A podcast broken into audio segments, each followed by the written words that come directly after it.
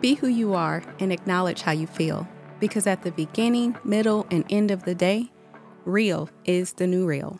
Welcome back to Real is the New Real. I am your host, Shannon McGuire, and today we're talking about shock. Yes, shock. So sometimes people think shock is limited to trauma, and I've been through my fair share of shocking things in my life. Sometimes shock comes from unexpected goodness. So let's unpack shock this week. Shock is the unexpected happening, things that we just did not count on, we didn't see.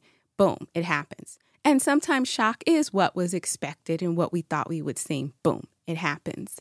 But the boom, every time I think of boom, I think of thunderstorms. I think of just the unexpected strike of that thunder. You may see the lightning as the warning, but when the thunder hits, sometimes it hits so deeply, we can feel it in our body when I think about the month of April in particular.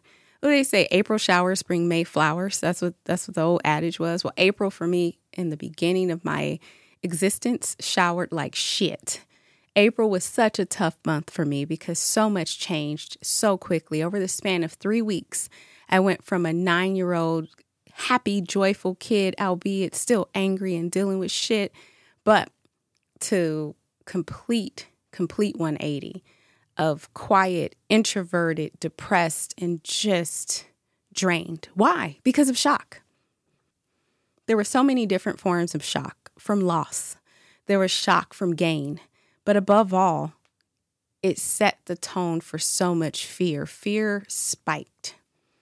And what I've learned about that openness now, and even reflecting on April more openly, I can see where it was such a gift. Now, oh my goodness, nowadays, April, when I go back to April of 92 and I compare year over year as I can, as consciously as I can, I see such incredible improvement for me in my life that I'm grateful. I'm completely and utterly grateful for the past because it made way for who I am today.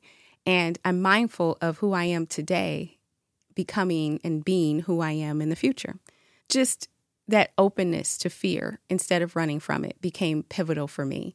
Because when shock happens, it's scary, it's terrorizing, it can freeze. And even if it's good shock, being pointed out and labeled as something better than you thought you were, like no matter what, coming upon some unexpected cash or meeting an unexpected relationship that's good.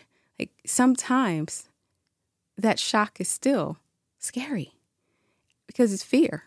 And fear is an invitation to me to get more curious. Fear is also an invitation for exploration of my imagination. I can transform that anxiety into perception.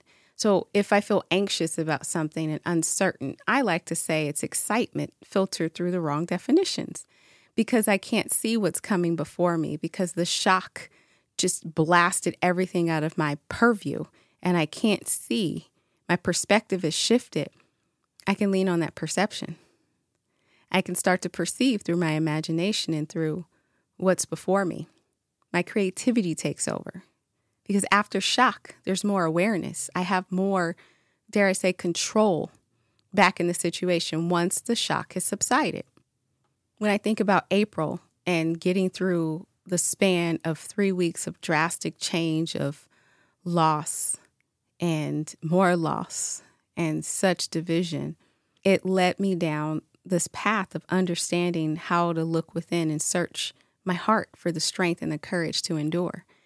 Now, at nine years old, I didn't do that very deeply at all. I didn't practice that as deeply until I got older, but I could see the seeds planted back then at nine years old, where I started to draw on that strength and courage to endure.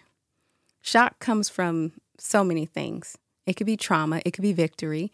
It isn't limited to just one thing. Remember, it's the drain and the recharge. That will always be the balance and the cycles that we go through. Some things drain, some things recharge, some things expand, some things contract. For me, it became an exploration of this inner compass that I had to align with my intuition for the highest good. And that became an easy deciding factor for me in dealing with shock and the aftermath within me is the ability to discern, to discern what is good and what is not, to discern for me what is right and what is wrong, to discern for me what is truth and what is false, what is lies. So, building upon my truth and removing the lies and the trust of that voice and inside, I could start to see what was real and think through how I would take it on. That inner compass became super important. It became something that I had to craft and yield and wield in the times that were required to move through the hard things. So, shock. Shock isn't always bad. In the end, I think shock leads way to goodness because it brings this heightened sense of aliveness and awareness and consciousness of, oh my goodness, I'm in the moment. You want to talk about being in the moment, go through some shock. I want you to consider maybe where you've been shocked recently. Now, don't take yourself down the deep rabbit holes that maybe require clinical intervention. We're talking from a coaching perspective. I want you to consider times in your life where you've been shocked. Maybe you were watching your favorite storyline and she had to choose between him and him, and she decided to choose her. I wonder who could tell me what storyline that was from. There's probably like a million of them, but going back to shock, it doesn't have to be something deeply traumatic.